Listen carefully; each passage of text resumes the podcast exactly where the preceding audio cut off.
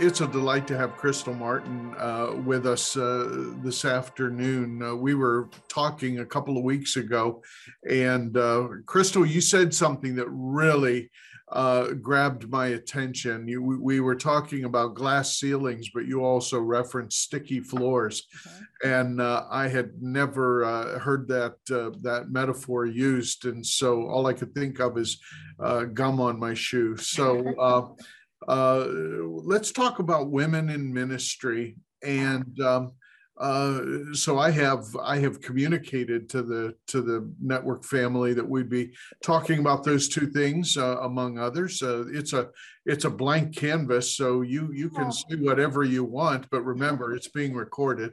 Right. Okay, I'm going to be careful. okay, but uh, tell us about yourself uh, and your present context, Crystal.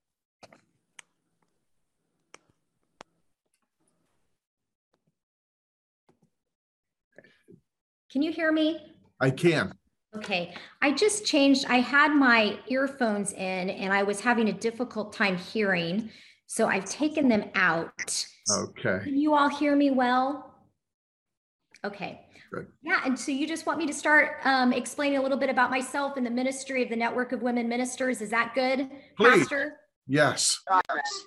Awesome. So, awesome. Crystal Martin I see my friend Joe Burrell on the screen who has some Chi Alpha rootedness. My I, I work on the national staff of Chi Alpha campus ministry here in Springfield, Missouri. So that's part of my um, let's see if I can get it back to full screen here. Okay, so that's part of my um, my role, but I'm here today to talk about the Network of Women Ministers. It was started in the national world by Beth Grant and Dr. George Wood about 25 years ago. So we've been in existence about 25 years, but I've been in this specific role for four years. And I think what my passion was for years, the Network of Women Ministers was a national work group. And it was my heart and passion. So even as I see Liz Dufresne on the screen, it was my heart and passion to take some of the initiatives that we had nationally and push them down to the grassroots. Um, the grassroots kind of workings of how we can empower women ministers. So, our mission is very simple. Um, we're here to empower women ministers to fulfill their ministerial call. So um, it's kind of fun to be on this call the day after when most of us celebrated Pentecost. And I often say that as Pentecostals, we, um, you know, we read a lot of the scriptures ye- yesterday about the when the Holy Spirit comes upon us, he will we will be His witnesses, and um, so so i believe there's something about pentecost that, that pushes us beyond the familiar and pushes us to the nations and pushes us out.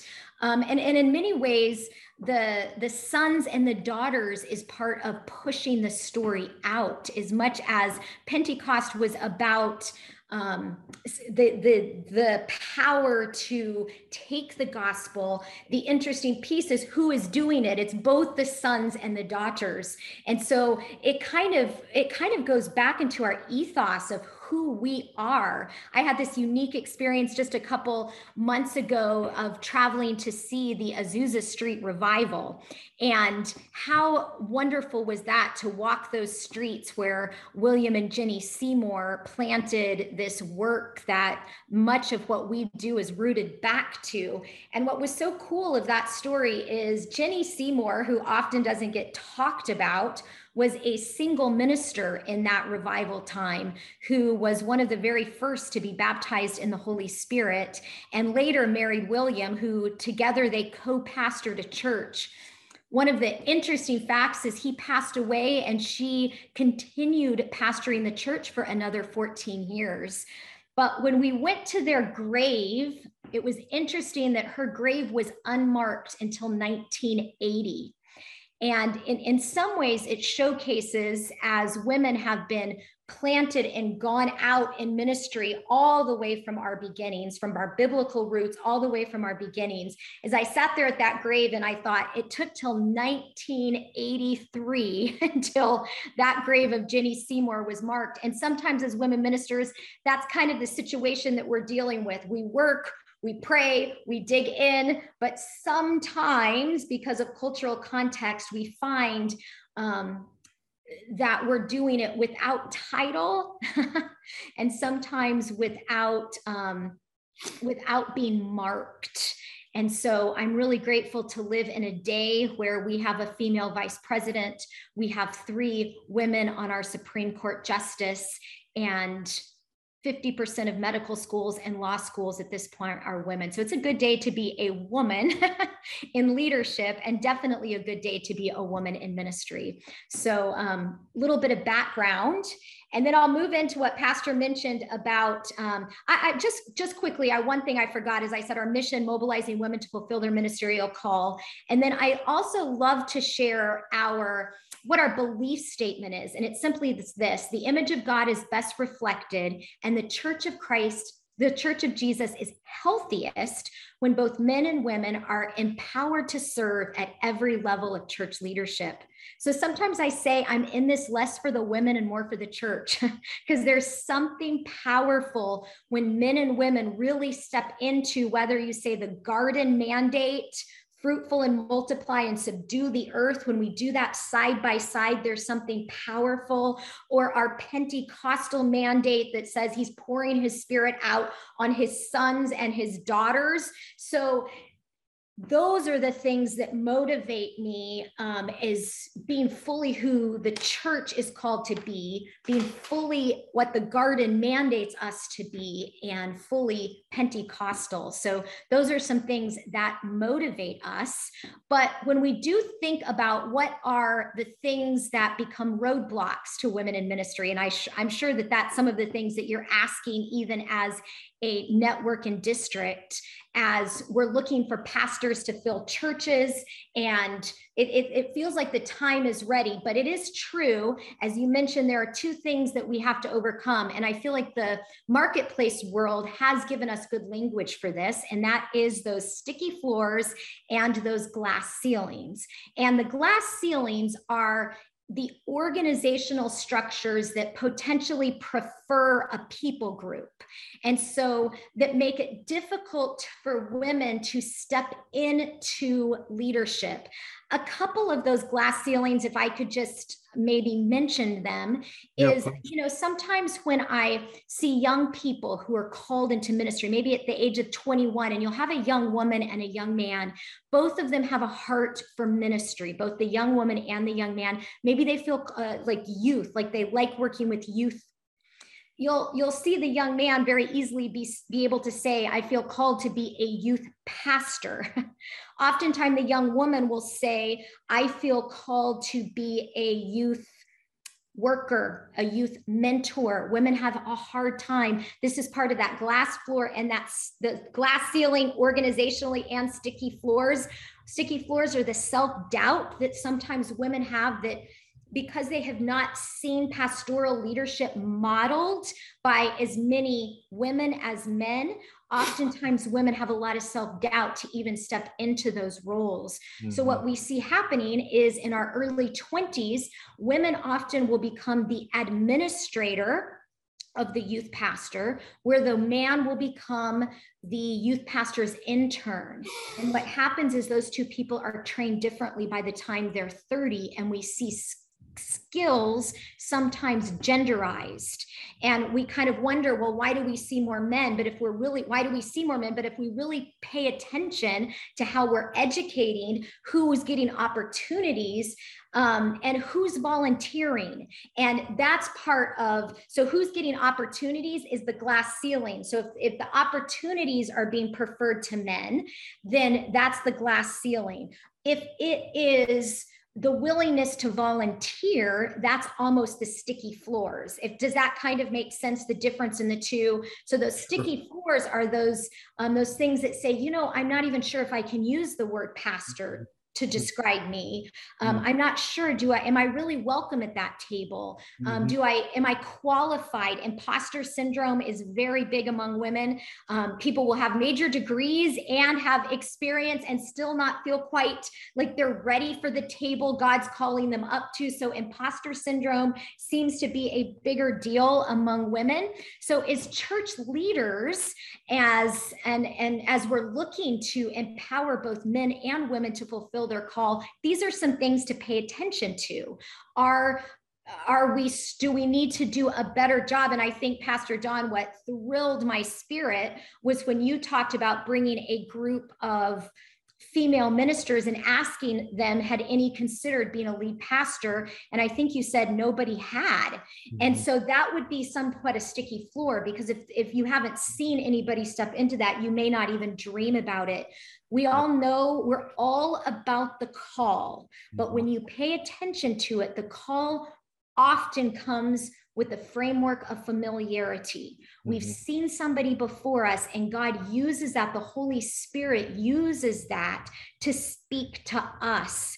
And so the call often requires, now, not always, we have people that have dreams and say, you know, go to the mission field when they're eight years old and they've really not had a vision of it. But for the most point, people are called into something they've seen or heard. That's why it's so important to give young people example and permission. I see my good friend Joanne Butrin, she has been giving women for years example and permission example of a woman minister who's who's doing it and permission to dream.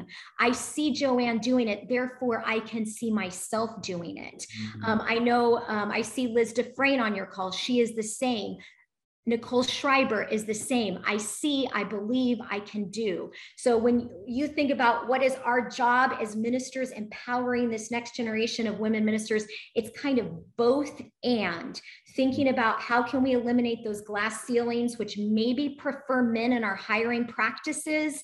Um, you know, are we looking for the son of our um, person we went to Bible college with. That might be a hiring practice that prefers men mm-hmm. in our organizational structure. Or is it a sticky floor where women are saying, Gosh, I'm just not sure I'm welcome to this table? I think if we look at both of those, we're going to start shrinking that considerably. And our next five years could be one of the most prolific years of seeing that garden mandate really come to fruition, where we see men and women walking side by side, both fruitful and multiplication. I always tell guys, we need you in the home. it's important. We need us all, and we need us all subduing the earth together. And I'm I'm just very excited for the next five years that we can um, that we can see that happen. I'll close with this, and then if there's any questions. There's a really good Harvard Business Review article out there that talks about how do we make this happen right? So it's a good notion like wow yes we need to help women off their sticky floors and kind of start eliminating those glass ceilings. So if i could just give you a few of those that i have seen working really well. Um, first thing is recruitment. And I think, Pastor Don, when you said you started talking to women, there is nothing more powerful than the ask. And especially when young women, women from the university and up start feeling seen, I see these gifts in you and I'm calling them out. You might see yourself as this, but I see you as that.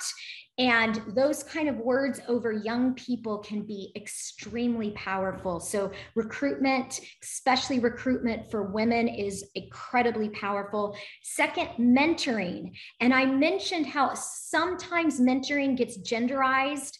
So, you know, you have women over here being mentored by women and men over here being mentored by men. Um, if we can really find ways to ensure that our women are getting holistic ministry training? How do we lead a board? How do we preach? You know, all of those things that in past have been genderized by um, even in training venues. That is something that um, that mentoring is as you think about your pipeline, you're a lead pastor who's thinking, who could replace me? Who am I mentoring? And if you see a gender diverse pipeline that's going to help us start pulling up women into all leadership. Um, so, anyway, mentoring. Third, we did this in Chi Alpha, and it has made such a difference. About 15 years ago, we started a diversity task group where we started actually paying attention to both gender and ethnic diversity. We were ethnically diverse and gender diverse on the ground, but our leadership was 92% white and led by mostly male when you looked at our upper level leadership 14 years ago. So we started a diversity task force to start paying attention to steps to make change. And can I tell you, 12 years later, I'm extremely proud at um, at the changes we've seen happen, even at upper level leadership, as we empowered a diversity task force to begin to not just talk about change, but to put the practices in to um, to make change. And then um, uh, two more: engage for change. The more men and women work together on boards and um, sometimes even at your church board level. I know that this is a big deal, helping church boards understand and walk with both men and women applicants. That is incredibly important. I just met with a woman who is a Assemblies of God ordained minister, but was unable to find a church in the Assemblies of God in Middle America. Ended up pastoring a Methodist church and has thrived. And she said her congregation has never asked once about having or had any pushback about having a female minister. They just celebrate her often. And I do think there's some work that needs to be done at the church level. Um, potentially, our, some of our Methodist brothers and sisters have already done that work to prepare boards and congregations for women leaders. And so that kind of inclusion is important. And I'm going to end with this. I already mentioned standardized hiring. Um, as we look at pastors, um, sometimes when we look at networks and who are our personal networks of friends, we often keep candidates in gender specific roles. Some of my friends are women, some of guys' friends are men, right? So standardized hiring practices can help sometimes overcome those um, those those kind those practices that are very who you know centric so um, having a strong application process and testing process in all of our application from churches to then also district roles can help us um, bring some gender diversity in our staff so those are some just thoughts I feel really honored to get to share them. And I'd love to have questions or um, comments as we move forward. So, uh, what I'm hearing you say, Crystal, is that glass ceilings are kind of externally imposed, sticky floors are rather internally imposed. Right. So the glass ceiling can be the uh, the, the, the male dominated culture or organizational culture, and uh, we've certainly we've certainly gone through a generation or two where uh, the favorite uh, verse to quote was "Women should keep silent in the church," and uh, from that rolled out a whole philosophy of ministry and ministry involvement.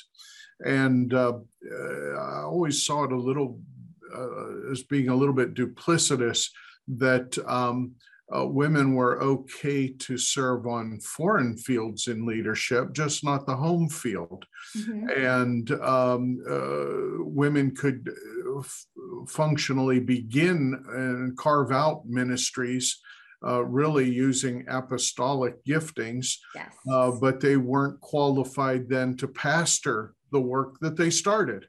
Uh, so there was there, has been a long-standing uh, uh, contradiction uh, internally. And uh, every now and again, uh, someone like John MacArthur jumps to the front of the line and gets a megaphone and lots of lots of attention. But um, uh, personally, I see the uh, uh, 25% of our, nearly 25%, I think it's 23 point something percent of our PennDel credential holders are female. Uh, and uh, I, I presently, uh, just for the ladies that are on the call, and if you ladies are persons of influence, I want you to leverage your influence uh, doing exactly what Crystal has, has talked about, and that is recruitment, calling out giftings, mentoring. Uh, as I started to say, um, we have about 18 open churches. I have less than a dozen viable uh, resumes from our network. So we have more open churches than we have homegrown uh, leaders to pastor them. I have zero female lead pastor applications or resumes. And this has been common. Uh, the most I've ever had in Q is one or two. Uh, and I understand, and maybe Crystal and others that are on the call can help process this because there are some unique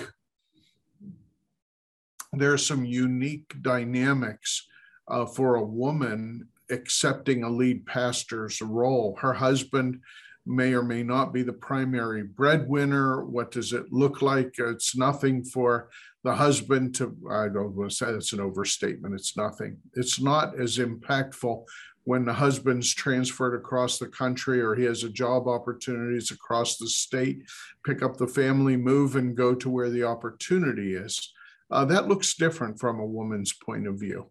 Yeah. Uh, go ahead, please. Yeah, I could I could definitely speak to that. I, yeah. I think actually it is maybe less that. There is part of that, but I will say our culture is shifting with so many at-home jobs yes. where um so so i in some ways i think the more difficult thing than that that is a piece and it's been a piece of the past mm-hmm. um, when i look at my two young adult sons um, they don't think through the lens of a, a woman following them even even in pre-marriage. So i do think our culture is shifting to um, think through the lens of walking together. So that that's a piece that's shifting in our younger generation at least from what i'm noticing. Mm-hmm. i think one of the harder things for women and i'm just going to be very honest is being a woman in ministry especially a woman in leadership you've probably had to have some sideways energy there you're you're dealing with somebody the last time you preached coming up and bringing the bible next to you saying do you, what it says right here that women should be silent why are you up there mm-hmm. so whether it be from a theological position where people are coming you know like uh, almost coming against you. Mm-hmm. or from a tr- place of tradition. They're just not used to seeing women up front. So right. so pretty much through my entire journey I, I could give you uh, multiple multiple experiences and as i speak to women our movement these are common. We don't wear them on our you know we don't make badges out of them and wear them around but they're they're part of our story and narrative which sometimes makes stepping into places like lead pastor uh, it, it, can feel like a scary experience. Am i going to get more of that? Am i how how am i going to be um, what are the people next to me going to say? Am I going to have to go through more of what I've experienced in the past? So there's also that piece that women bring. And I was just speaking to one of our just such a talented pastor in um, in a, in a different district and she was telling me that she lives in an area that's very complementarian as far as the churches surrounding her so mm-hmm. the she works within her city among other pastors she's very excluded you know she's she's not welcome in citywide mm. events mm. and so she used this language she said among my people, I need a soft place to land. I need a place that are going to love me and know me and see me as a pastor. And I do believe, as the Assemblies of God movement, who has been empowering women for generations, we need to be that for women. We need to be that safe landing place that they're very likely going to experience harder things in the ecumenical world. and so they're looking for a safe place to land. And if a lead pastor position sometimes can feel like a tough place to land. And so they're going to need more support and more um, love, so to speak, at times um, because those places are hard. So I'll just offer that as potentially another reason that um, I think all of these are overcomable. Yeah, good, good. Other questions or comments? Uh, uh, feel free to uh, unmute your mic and go for it.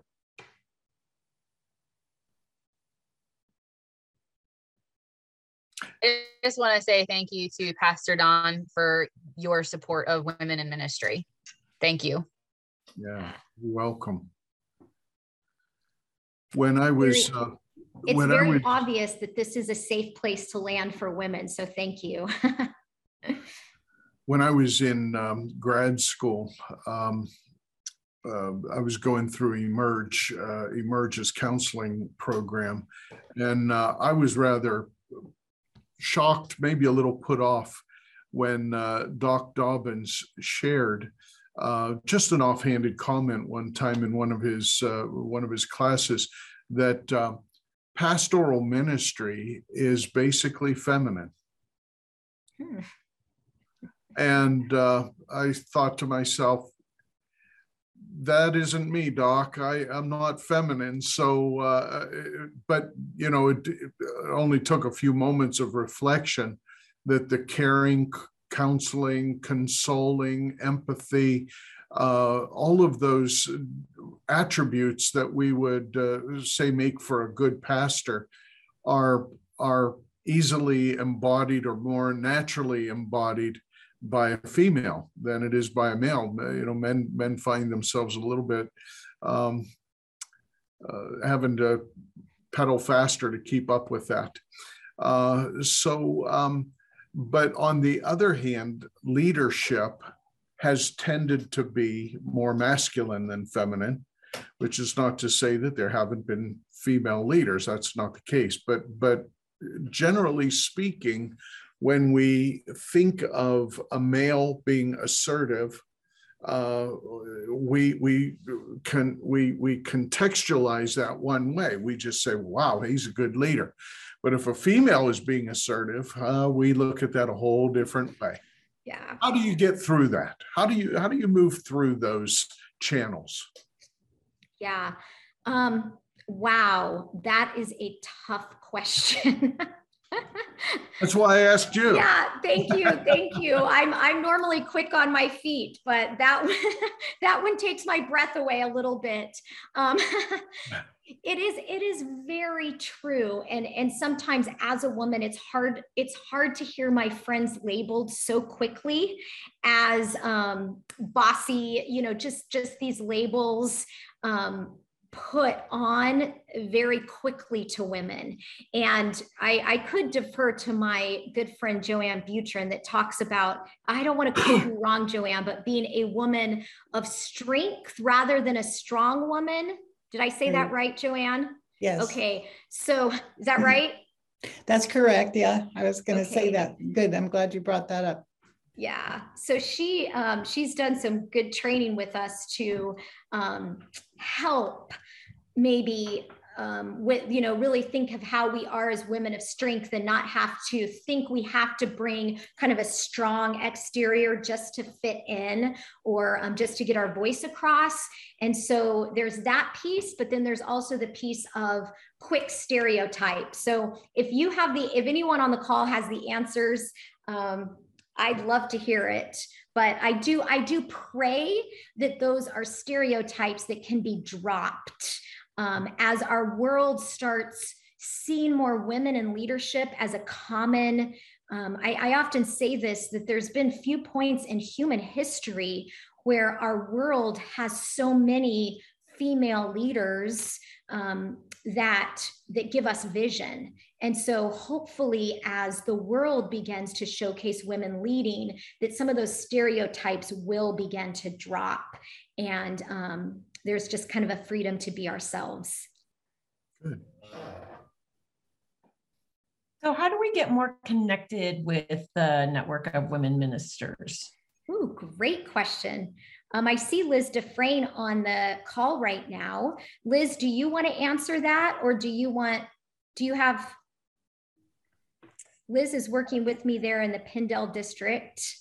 Yeah, and I, I, we are going to really begin our meeting next week. Pastor Don, I was waiting for um, clarity of position, kind of. I don't like to step on any toes or go where I'm not not given authority to go. So now that I feel like I have that authority, um, we will really begin to move on this now. So look yeah. for something in the quick future.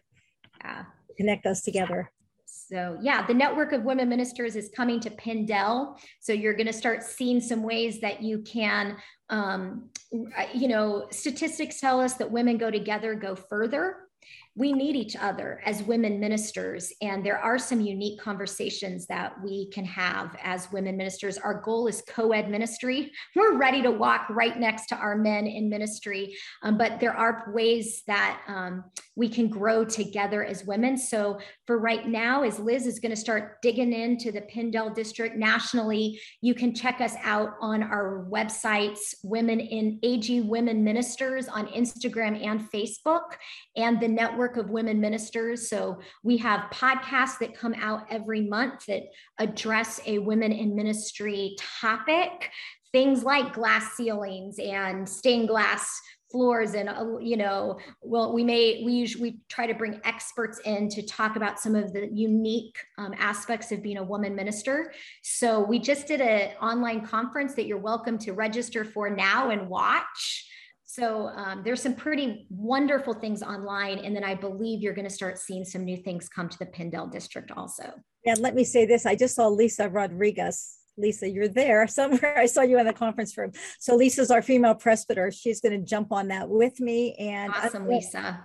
Hi, Lisa. And I don't know if Nicole Schreiber's on. Nicole, are you on this at the moment? She's also going to jump on just like kind of the core team to get it going. So awesome. look for it. I sent all I sent all the female press, all the female all the female credential holders the link to that conference yeah. before it was. So you should have that in your email somewhere. If you haven't watched it, it's a great go back and take a look at it. it has was really good content. Yeah. Great, thanks. Uh, let me let me just ask this question, Lorna. You're um, the only female lead pastor uh, that I see on the call. Um, help us. What are some of the unique the, the, the unique uh, challenges, maybe even the unique opportunities that you experience being a lead pastor. Now, I know you've never been a, a male lead pastor, so it might be you know what you can't even say that today. I am so I, I, my head was just flooded with a couple of thoughts. Being but, recorded uh, yeah that's true. Oh my. Uh, but anyway uh, lorna uh, uh, what are some of the unique challenges and opportunities that you face in your role as a female lead pastor yeah, uh, yeah, thanks. Um, actually, Crystal, it was great to hear you talk about before some of the things because when you were talking about Pastor Don asking the ladies in the room, like who aspires to be lead pastors, I was in that room when he asked that question and I put my hands under my legs because I did not like aspire mm. that. But that conversation that day planted a seed in my heart. And um, a year ago, then I became a lead pastor. I'd been in one church for 30 years. So the um, and I, and I see how God has seasons of equipping and preparing us for the next role. And I was really inspired, Crystal, by what you were saying about being a role model for other women and calling people forth to their calling, and just that as they see it, they they think it's normal, a kind of a thing. Because that really touched my heart. It kind of like put a little like it choked it choked me up a little bit because I I think about the 30 years of ministry that I have been, and I have felt those sticky floors and the glass ceilings and wondering, you know, what else is there for me and just being limited by, you know, our own assumptions. So as Pastor Don just really said, hey, I give these women permission to do that, man, that just opened up a world of possibilities. And and I just see how in my lifetime of ministry, my season of ministry over the last 30 plus years, how the culture has shifted and there is um, much more receptivity to women leading and being um, pastoring. So I, I, and I totally, um, Pastor Don, you want to hear like an opportunity. I completely agree with the um, kind of the maternal instincts and giftings coming out.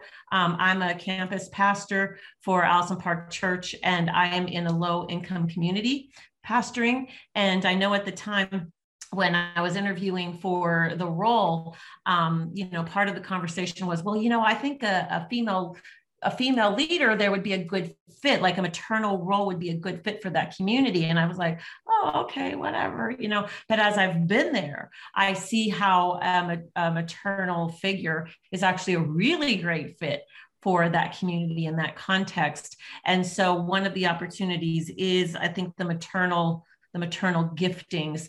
And um, you know there there are there are some challenges as far as like you know there's always like the enemy's putting things in your mind. Do i measure up? Am i less than? You know all those doubts. And so i um, very regularly declare over my life that i'm called i'm anointed you know all those things that the enemy wants to put in your mind. And but i don't think that's gender specific. I think men go through those doubts too as far as like am i called? Am i anointed but i think just sometimes it's just the the things that i've seen and the conditioning that i've un, that has unintentionally been placed on women through the years i just i'm i'm constantly rewiring my brain for some of that if that makes sense.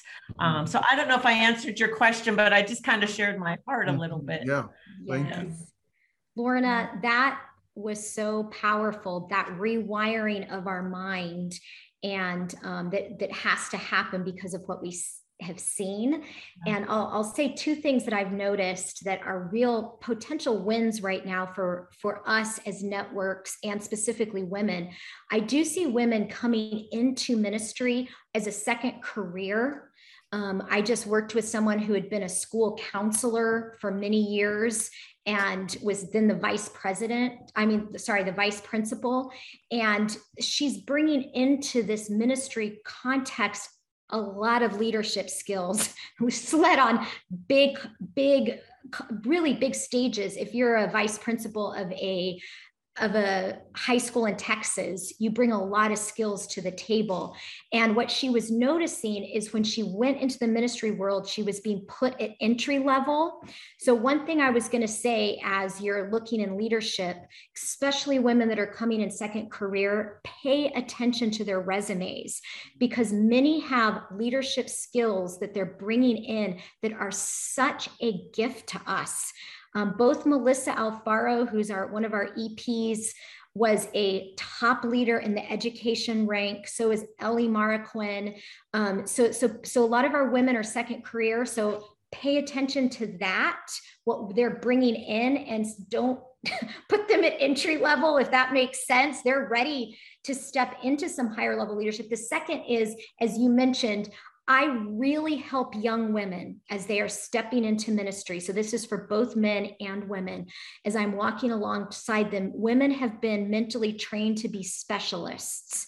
And oftentimes, as I mentioned, the young woman who steps in as the administrative assistant, the young man who is the intern, interns are trained as generalists. You're going to have to learn how to run a board. You're going to have to and, and, and women sometimes have been given permission to what I call peace out. Let me tell you what this means. Pastor Jim Bradford, former secretary of the Assemblies of God, is my pastor now, and I've been on staff with him for four years. He said when he was called into ministry, he said, Jesus, I'll do anything but preach. I, I don't want to preach, but as a male in ministry, you can't say that. it's you you are forced as a young man to say, I may not like this, but I've gotta, I've got to engage it. Women, I think, in our earlier years are able to say things like, I don't like that. I don't want to do that. It doesn't. And, and so I really began to press my young women specifically if they'll start saying, Well, I don't want to just I'll do anything but in front of the mic. I'm like, you know what? If you're going to be a minister, it's sometimes you got to have the mic. If you're going to be a minister, um, at some point you're going to have to do this. And so, really looking at preparing your young women as generalists who then can specialize. You know, if you're going to be a youth minister, you're going to be specialized, but women tend to specialize more, and lead pastors need generalists. And so, um, it, paying attention to your young women and how we're training them up can help women prepare to step into Joanne Butrin's role um, when she when she leaves that role. So we need to pay attention to that as we're training um, our young women. So I want to, I just want to tag team uh, with you there, Crystal, and uh, both men, but especially women, um, recognizing the call of God in other people's lives. You know, for a season, uh, there were a lot of well-meaning individuals calling people into ministry that weren't called into ministry and so you know the pendulum swings from extreme to extreme yes. so you had these extreme uh, cases of people being called into ministry that weren't called. They were their grandma was calling them or their uh, sunday school teacher whoever it might have been. So now we we shy away from that. But I believe that uh, that biblically uh, functioning in the gifts of the Spirit, I, I think that we can uh, embrace uh, the gift of discernment Mm-hmm. and that we do in fact just just from a natural point of view uh, when you're immersed in a culture in a calling you're going to recognize that more quickly in others than perhaps they they're newbies they've never experienced the call they're processing it praying about it and so forth so being able to speak prophetically uh, accurately genuinely but but being able to speak prophetically into other people's lives recognizing that call having conversations about how it might develop and roll out and um, uh, i don't think there'd be anyone that'd be more natural than for uh, a woman to speak to another woman mm-hmm. and say things like i notice in you uh, a higher than average uh, propensity for, for ministry. Uh, what are you making of that? What's the Holy Spirit speaking in your heart? Where do you dream about going in the future? Uh, and and being able to help process and then uh, break the, the glass ceiling and uh, get some solvent and get the stickiness off of your feet um, and, uh, and help them to, uh, to aspire and prepare and eventually be deployed uh, into these roles. Um, in the last couple of years, we've seen quite a good number of our churches, uh, uh, and I have this conversation with about near every board uh, when we sit down at the table and talk about their transition. Their pastor just resigned or he's retiring. They're going to be looking at resumes. One of the first things I, I talk about is Are you open to a female lead pastor? Even though I don't have any resumes right now, uh, I don't know when I'm going to get one. And I want to I want to be begin plowing the soil so that we can either plant seeds or uh, take advantage of opportunities uh, where church boards would be open to a female lead pastor. I'm not going to go in and rock their world and you know mandate them to consider something because that's just not fruitful. It's not going to work. Influence is what's going to be uh, helpful there. But but back to the females that are on the call. You're a female credential holder, and uh, maybe you recognize the call of God in someone else's life and nurturing that call, helping them to understand it and see the uh, potential for it and what they need to do to get from point A to point B and fulfilling God's will and God's call in their life. Uh, I just want to call on you all to uh, to join the party. Uh, yeah. we need we need more ministers, and we need more lead ministers. We need more children's pastors. We need more youth pastors. We're, that's just the way it is, and um, um, we need to do this as a team. Awesome. I see Alicia down there. I, I, can't remember if it was her, but there was just a great article, um, PE News on calling out gifts in other women, and Nicole Schreiber was highlighted. Oh, cool. And who had really been influential in another woman's journey. So um, she's, yeah, she's she's a really on a national stage now. So thank you for um, kind of letting us tell her story too, because she's very gifted at that. I'm taking notes. Can I just say, uh, Pastor Don, how much um, wonderful spirit Crystal has brought to the network. I was actually on the original task force with Beth Grant all those years ago, but um, Crystal has just inspired us so much, and um, she she has such a gift at explaining all of this. And I, I would highly recommend that you take advantage of the podcasts. Uh, you know, we were mentioning the theological point of view of people who say, well, it's not scriptural. Well, um, one of her lead person, Sehi Duran, she does a great job at working through that on the Better Together series. Mm-hmm. So, um, Crystal, we really appreciate you, and I feel honored to work by your side. Yeah.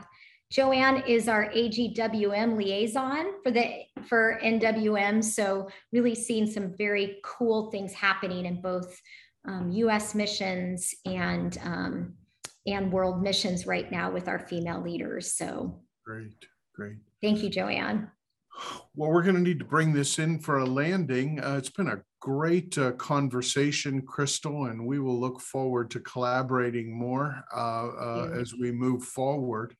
And uh, let me say to to all of our uh, lead, not lead pastors, but women credential, female credential holders, that if you see um, things that we can be doing as a network to help uh, move this forward, uh, please don't hesitate to reach out to us and share with us your your feelings and your thoughts. Um, uh, that would uh, that, that, would just ha- help us to do better what we're doing. Doing so.